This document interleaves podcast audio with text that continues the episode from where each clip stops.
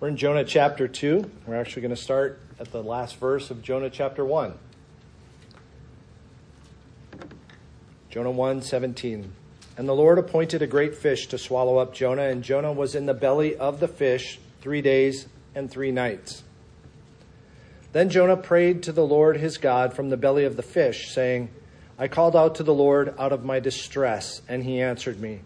Out of the belly of Sheol I cried, and you heard my voice. For you cast me into the deep, into the heart of the seas, and the flood surrounded me. All your waves and your billows passed over me. Then I said, I am driven away from your sight. Yet I shall again look upon your holy temple. The waters closed in over me to take my life. The deep surrounded me, weeds wrapped around my head. At the roots of the mountains, I went down to the land whose bars closed upon me forever. Yet you brought up my life from the pit, O Lord my God.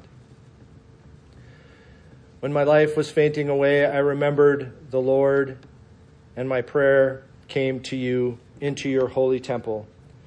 Those who pay regard to vain idols forsake their hope of steadfast love. But I, with the voice of thanksgiving, will sacrifice to you what I have vowed, and I will pay. Salvation belongs to the Lord. And the Lord spoke to the fish, and it vomited Jonah upon the dry land. Let's pray. Father, you make plain to us that the grass will wither, as we see here in Wichita Falls and the flower will flowers will fade but your word will stand forever. And upon your word we stand. The psalmist says that your word is firmly fixed in the heavens. Your word is unchanged and unchangeable. We know from paul that all scripture is god breathed breathed out by god profitable for teaching reproof for correction and for training in righteousness why? That the man of God may be complete and equipped for every good work. And so we come this morning, Lord, to hear your word and to hear your voice. Father, I pray that for my brothers and sisters here and for myself, that you would guard our hearts and minds at this time. Till up the soil of our hearts that we might receive your word with rejoicing, that it might take root deep, and that we would become the men and women that you would have us to be. I beg this morning, Father, that you would guard my lips for your glory, and in the name of Jesus Christ, I pray. Amen. Normally, I will start a message with an anecdote or a story or something that will take us smoothly into the passage, but not today. Last week, after worship, my bride asked me a question with regard to the sermon last week, and it highlighted to me uh, something I had missed, something important in last week's sermon. So we'll start with some cleanup.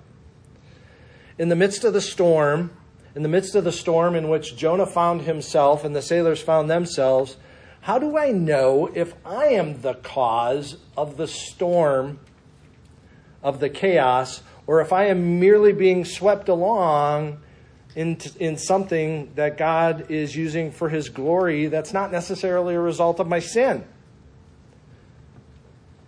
Why am I in the storm? Is it my fault or is it just circumstances that God is using?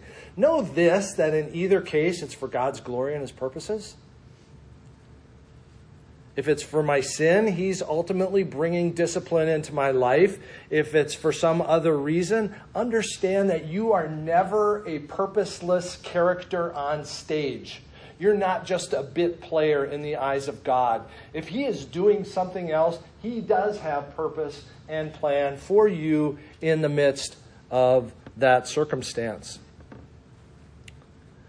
If it is for your sin, as we shared last week, it is for our refinement, it is for our restoration. Hebrews 12, verses 6 through 11 make that plain. And Peter highlights to the church that we here ought to be a self assessing entity. If you want a great letter about suffering, 1 Peter is a great letter about suffering. And in 1 Peter 4 12 to 19, he addresses why we are suffering. And at the end, he challenges us that really assessment, judgment needs to begin in the church, in the household of God.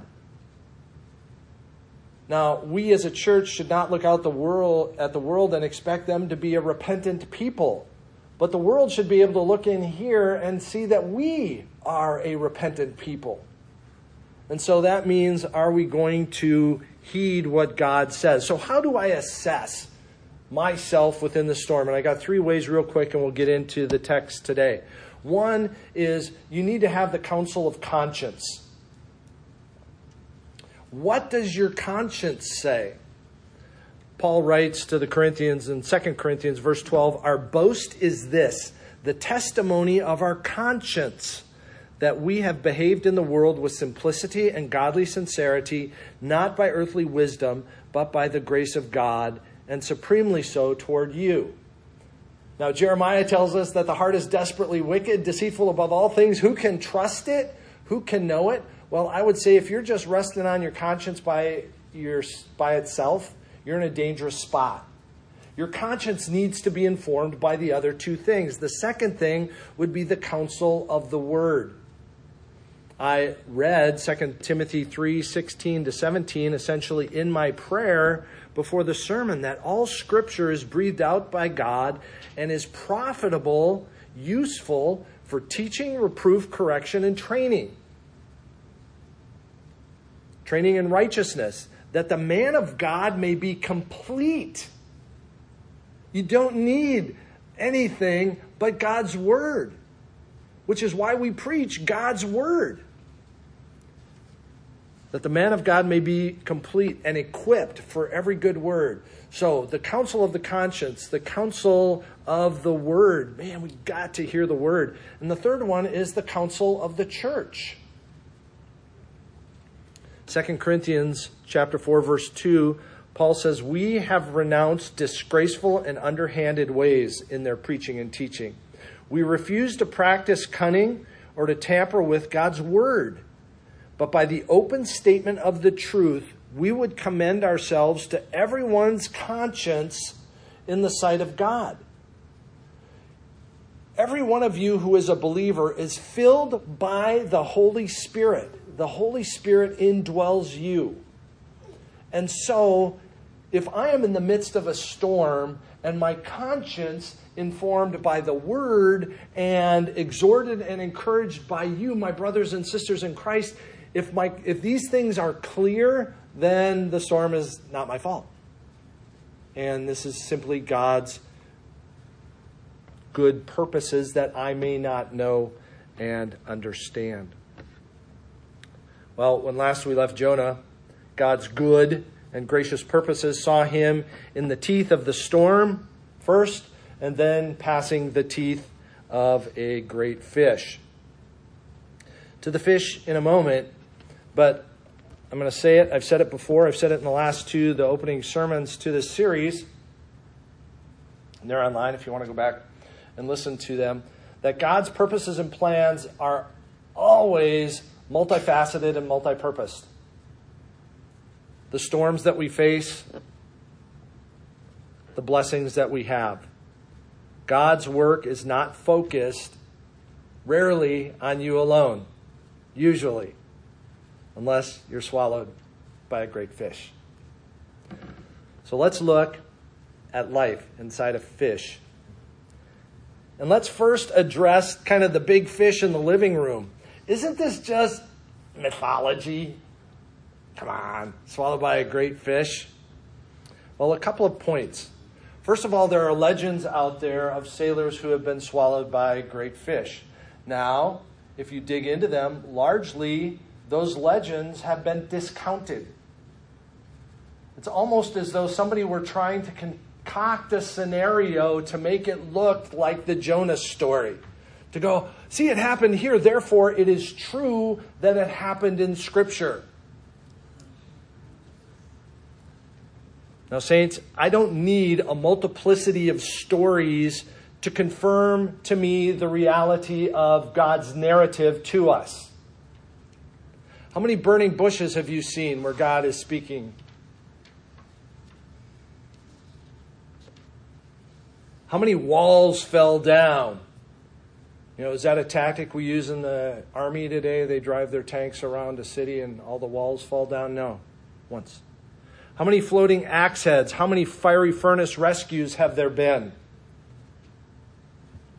So, you know, let's let's kind of set that aside. Oh, there might have been. Well, there might have been, but that's almost irrelevant.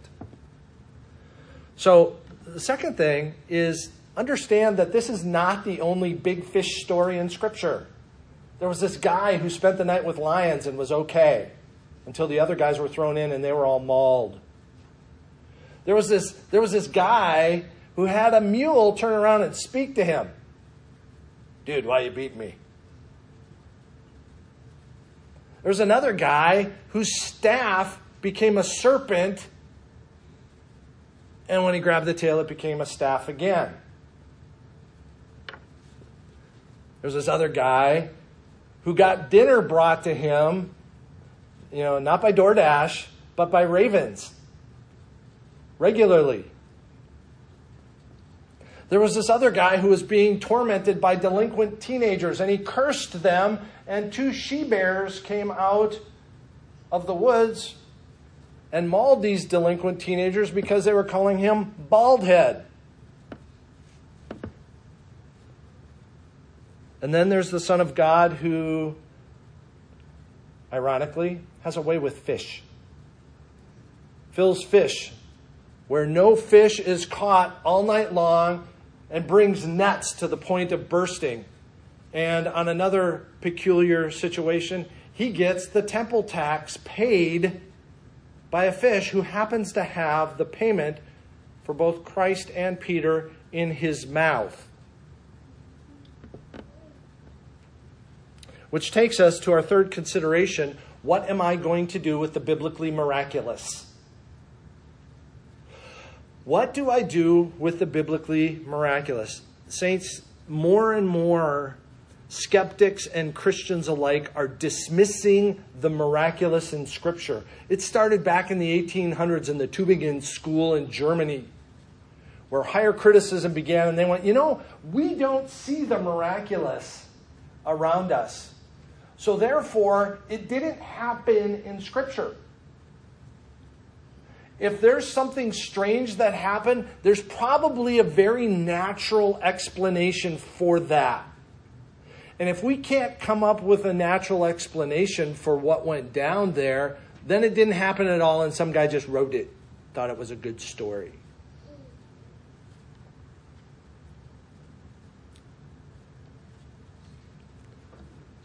and Scripture has been ripped to shreds. Is all Scripture God breathed? Is the entirety of God's Word true as He says? Well, either it is or it isn't. But understand this even if I can explain a thing, does that negate the miraculous? I mean, look at the human eye. I mean, you guys can see me, I can see you. An eye. You know, it's just it's just dirt, dirt and water. How, how does it do that? How do I see with clarity and color and shape and depth? The ear that you can hear different notes, different pitches. It's not you don't just hear gray. The brain, a supercomputer like no other. Let me be so audacious to say that if God does a thing, it in itself is miraculous. But the miracles of God, the miracles of God have no naturalistic explanation. God did a work. So are we going to believe the testimonies or will we not? Which takes us kind of to the last point here introductorily about the big fish. Jesus declares this to be true. In Matthew chapter 12, verses 38 to 41, Matthew's narrative reads Then some of the scribes and Pharisees answered him, saying, Teacher, we wish to see a sign from you. But he answered them, An evil and adulterous generation seeks for a sign, but no sign will be given to it except the sign of the prophet Jonah. For just as Jonah was three days and three nights in the belly of the great fish, so will the Son of Man be three days and three nights in the heart of the earth. The men of Nineveh will rise up at the judgment with this generation and condemn it. We'll get to the Ninevites next week. For they repented at the preaching of Jonah, and behold, something greater than Jonah is here. Jesus goes on, the queen of the south, the queen of Sheba, will rise up at the judgment with this generation and condemn it. For she came from the ends of the earth to hear the wisdom of Solomon, and behold, something greater than Solomon is here. Jesus states plainly that Jonah was three days and three nights in the belly of the fish and came forth. Either it happened or Jesus was wrong. He provides that evidence that he would do the same. Just as that happened historically in space and time, so too will the Son of Man be in the heart of the earth and rise again. He compares to compares himself to Jonah as greater. He compares himself to Solomon as greater, a historic monarch.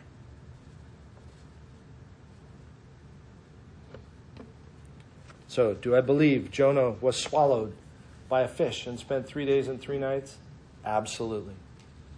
Into the narrative of the story, we see in verse 17 that the Lord appointed a great fish to swallow Jonah. The Lord assigned this beast. He ordained it, He prepared for it. Think of Esther. Think of Esther. Esther was prepared for such a time and such a season, as Mordecai, her uncle, tells her. As Esther was prepared, so the fish was prepared. And we see this is going to be the first of four times in Jonah where we see God appoints something specifically to come to pass, something to happen, something to occur. We see that this was a great fish, okay? So, okay, it's big, wonderful. But was it a fish? Was it a whale? Was it some other sea beastie? Well, there isn't a Hebrew word, or there wasn't a Hebrew word for whale. It was like fish. The stuff in the sea, they were fish. Yeah, we have Leviathan as a sea beastie. But whale and fish, there, there was no distinguishing. So what was it? I don't know. But it was a great one. It was a big one. We know that sperm whales can swallow giant squids whole. Ye. Great whites have been known to swallow seals whole. Good luck getting by the teeth.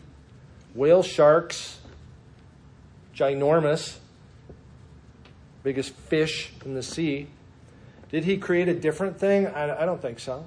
He appointed a great beastie to swallow Jonah. And it says he was there for three days and three nights. Now, how did he know that? Did he have a candle? He's marking the wall? No. He's not going to know that until after the fact. After he gets yacked up on the beach and knows that, okay, I went in at this time, and it's like, whoa. And when he finds out what day it is, he goes, I was in there for three days. You know, you gotta, you gotta wonder what you're gonna think after three minutes, much less three days. You know, first thought's probably I missed the teeth, so that's good. And then you're in there and you're going, how's digestion going to feel? You know, how long is this going to take before I finally am done? And why am I still here? You know, where is there air? Did God provide air in there? Possibly. Now, I will tell you that in Revelation chapter 9 and verse 6, there are people who seek death but cannot find it. They want to die. They will do everything in their power to die, and they can't because God prevents them from dying. Well, at the very least, in the belly of the fish, for three days, Jonah's got time to think. R.T. Kendall noted that the belly of the fish is not a happy place to live, but it is a good place to learn. Saint, know this your life is in God's hand. If God can sustain you in places where it is not humanly possible to sustain you, is it any less miraculous that He sustains you even now? Jonah's prayer inside the fish. Jonah prayed to the Lord his God from the belly of the fish, saying, I called out to the Lord out of my distress, and he answered me. Out of the belly of Sheol I cried, and you heard my voice. All right. Next thing. Okay, he didn't have his pen and quill in the fish. He didn't have a desk with a lamp in the fish. So all of this was written afterward. even says, I called out to the Lord in the, in the first verse there. But he begins really at the end. It's almost a summation of what went down. I called out to the Lord out of my distress, and he answered me. Out of the belly of Sheol I cried, and you heard my voice. The rebel prophet, the one who had run away, calls out. He had no hope. He turns back and reaches for the one from whom he had fled. How often we hear the lie of hell declare to us that God will not take you back after you've done A, B, or C because of the heinousity of that sin. How often we hear the lie of hell that God will not take you back because you've committed X, Y, or Z for the 157th time. I don't care how bad your sin, I don't care how many times you've done it, you have no other place to go. You have no other place to turn. Only in and from the one you betrayed will we find grace and mercy. Only in Him will we find forgiveness. Only in Him can I hope for restoration and renewal. Jonah called out to God, and He answered me. In the belly of Sheol, Sheol is the, pl- the Jewish place of the dead, the Hebrew place of the dead. Um, it is also like cavernous, the darkness so Jonah, uh, Jonah is in a bad place. Know this there's no void where God cannot hear. There is no darkness so great that God cannot see. And we can bank on this as believers in the Lord Jesus Christ. We have this promise in the Lord Jesus Christ that God hears us. Yes, there are passages in Scripture where God, God does not hear the prayer of the rebel or the treasonous. Psalm 66, verse 18 says, If I had cherished iniquity in my heart, the Lord would not have listened. So, as a believer, I would argue it's not possible for you to continue cherishing iniquity in your heart because the Lord will discipline you back to that. It will sour in your stomach like bad food. Hosea 5 4 says, Their deeds do not permit them to return to their God for the spirit of whoredom is within them, and they know not the Lord. But in Christ we have certain hope. Hebrews 4:16 I pray this often as we pray together because it is so important. Hebrews 4:16 tells us that because of Christ let us with confidence draw near to the throne of grace the throne of grace, that we may receive mercy and find grace to help in time of need. We're going to see Jonah call out and reference the throne room of God here in a little bit. So let's dig a little bit into the specifics of the prayer. How bleak was Jonah's situation? In verse 3 says, You cast me into the deep, into the heart of the seas, and the floods surrounded me. All your waves and your billows passed over me. This isn't just a circumstance of events. This isn't just the natural flow of events. Just as in chapter 1 and verse 4, we see that it was God who hurled the wind at Jonah, so also God cast him into the deep. Oh, we go, well, no. We saw guys throw him into the sea. Yes, that's true. But it was at God's hand that they did that. In Acts, Peter speaks of how God had ordained that the Son of God would be crucified at the hand of unrighteous men. And ultimately, we know that it is by God's hand that he is smitten, that he is punished. God's wrath is poured out on the Son. We go, well, wasn't that Pilate and Herod and that whole rabble and Caiaphas? We go, yes, but it was by God's sovereign hand. And Jonah recognizes this. And it, we would do well to recognize this also that again and again, God will call a violent storm or feast or famine to craft you into the character that pleases Him. And still, Jonah called on him. He recognizes God's sovereignty. He recognizes God as the only one who can help him. Am I going to hate that one who has brought this upon me? My suffering, my circumstance? Am I going to hate him or am I going to turn to him?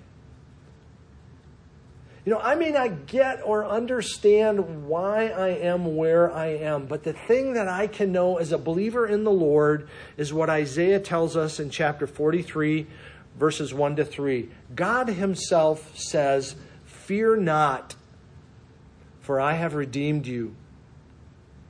I have called you by name. You are mine. When you pass through the waters, I will be with you, and through the rivers, they shall not overwhelm you. When you walk through the fire, implying you will, you shall not be burned, and the flame shall not consume you. For I am the Lord your God the Holy One of Israel, your Savior. So Jonah calls out to God in the midst of this. He recognizes an interesting contrast in verse 4. He says, Then I said, I am driven away from your sight, yet I shall again look upon your holy temple. An interesting, an interesting kind of juxtaposition there. He understands his rebellion, his treason has brought him to this point. In the depths of the sea, wrapped in seaweed. We'll get to that in just a moment. And yet, Jonah knows, because of his relationship with the living God, that he will look again upon God in his temple. He's not boasting of his circumstance, he's boasting in the Lord. He is trusting and wholly anchored in the Lord. He has confidence in his relationship with the living God. And so the question is do you? Do you know that if, if an aneurysm were to blow in your brain right now and you would go down, that you know today you would see the living God in his glory, in his temple? You can. You can know this. You can be certain. John tells us, I write these things that you may know that you have eternal life. You don't have to worry about last rites. You don't have to worry about, oh, you know, I did this thing. You are redeemed by the blood of Jesus Christ.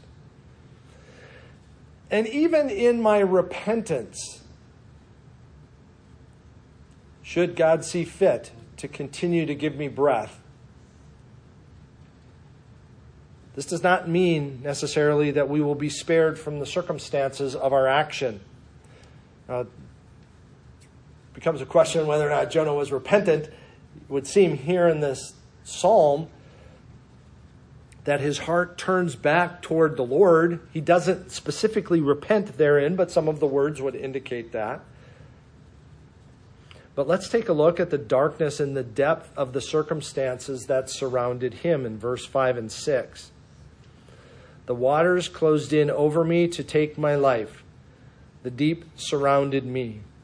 Weeds wrapped were wrapped about my head. At the root of the mountains I went down to the land whose bars closed upon me forever. Anybody ever been swimming in like the ocean and had kelp like touch you from underneath? Like, huh, oh. You know, that's that's creepy enough since you can't like see under there unless you got a mask and snorkel inside. But to be absolutely entwined in it. Like imagine being wrapped up in a sheet and thrown into a pool where the, the, it's all stuck to your face and you already can't breathe and you can't get out and what, what happens in your heart? Panic. Panic.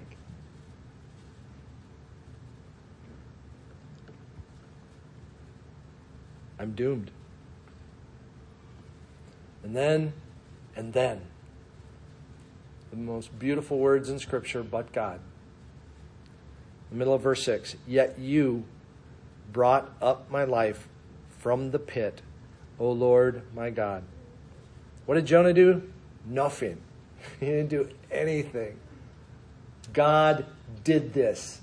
God rescued him. This was nothing he could do. There is no good, reasonable, mechanical explanation for why Jonah was rescued. When all hope was lost, he says, I remembered the Lord in verse 7. When my life was fading away, I remembered the Lord, and my prayer came to you in your holy temple. Again, my prayer goes out to where God is, and he hears me in the depths and darkness of my circumstance. You intercede in the scales of a fish.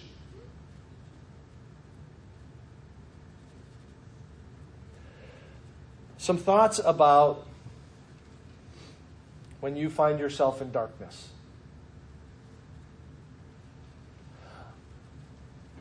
I'm not exhorting you necessarily to just sit in the darkness. If you can get out of the darkness, get out of the darkness.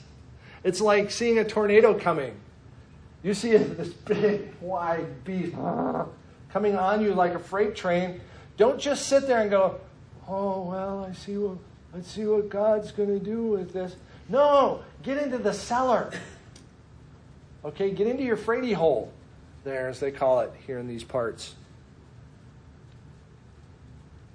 But in the darkness of your storm cellar, in the darkness of wherever you might be, call out to God. Therein is your only hope, therein is your only rescue, and therein is His presence with you.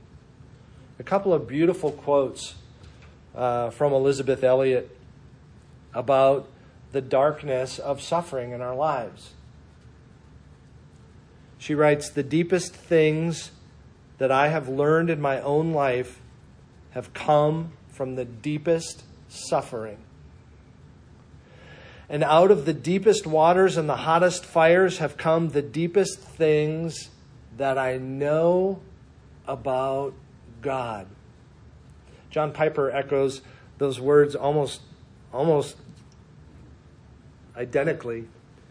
John Piper says, I've never heard anyone say that the really deep lessons of life have come in times of ease and comfort. But I have heard many saints say every significant advance I've ever made in grasping the depths of God's love and growing deep with Him have come through suffering.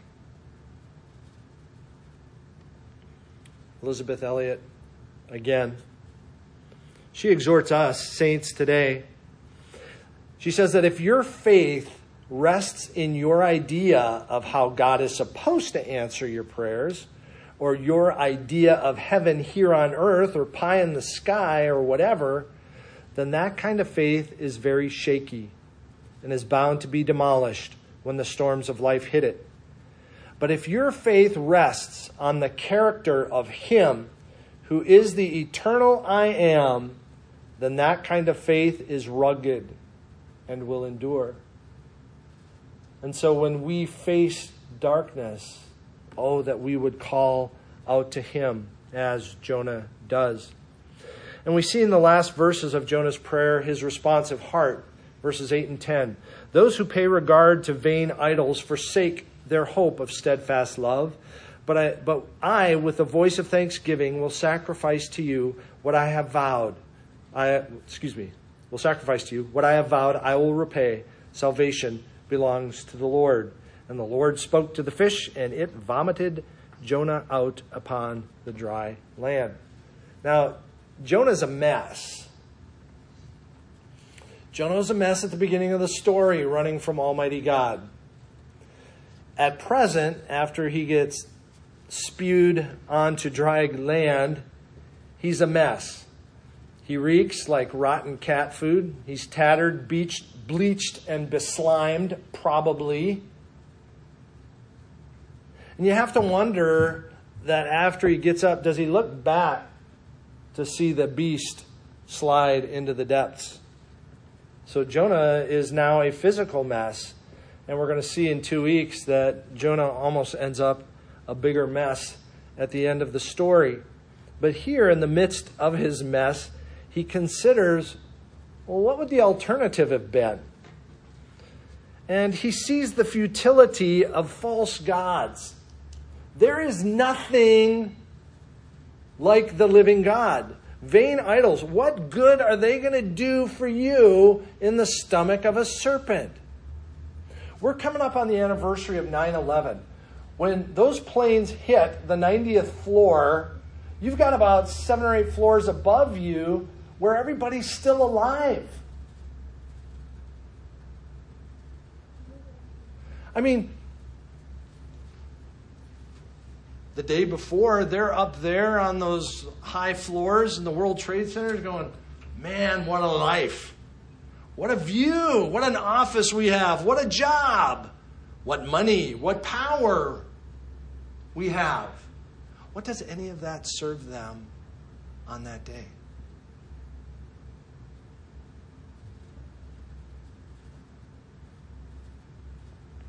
When even firefighters and helicopters can't get to you.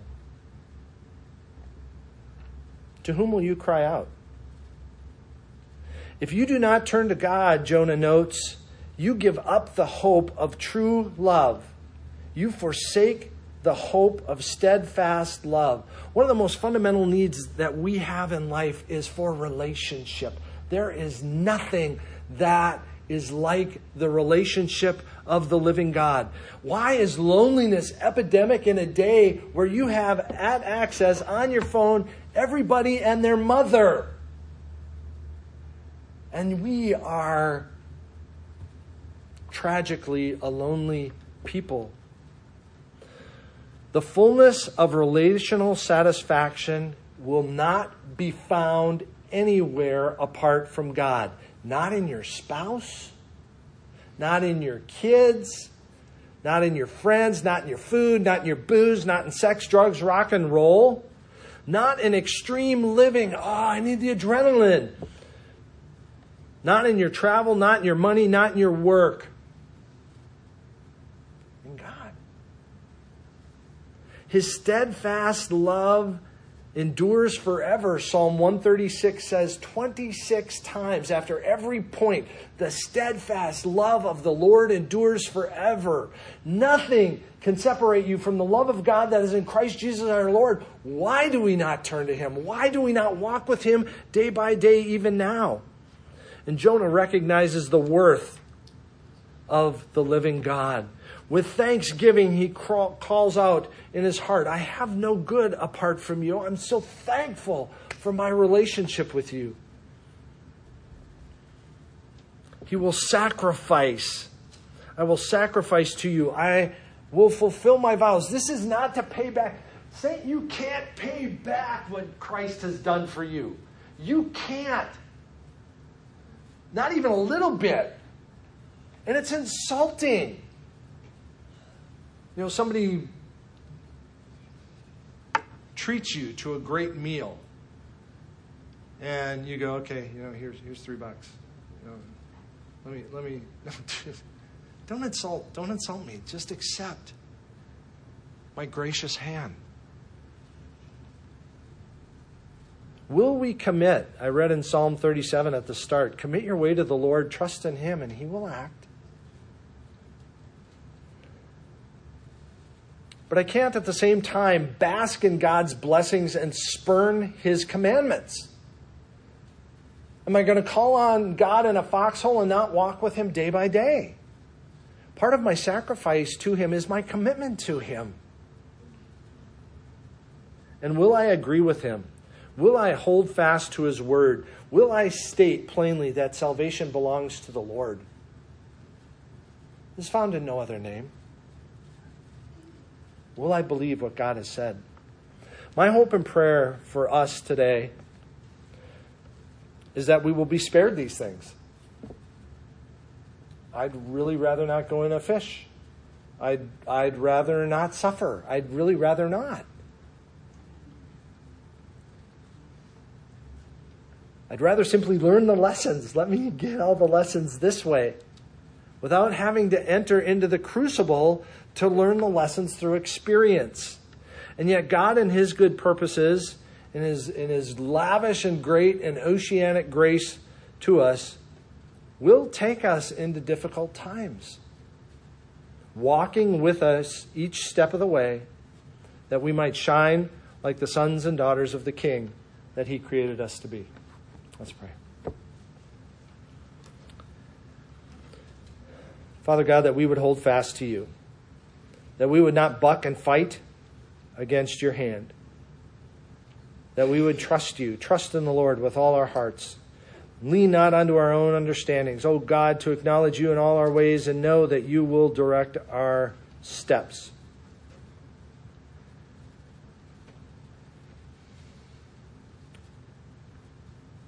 Father, as we go from this place, it is easy to forget and be swept up by the events of the day and of life.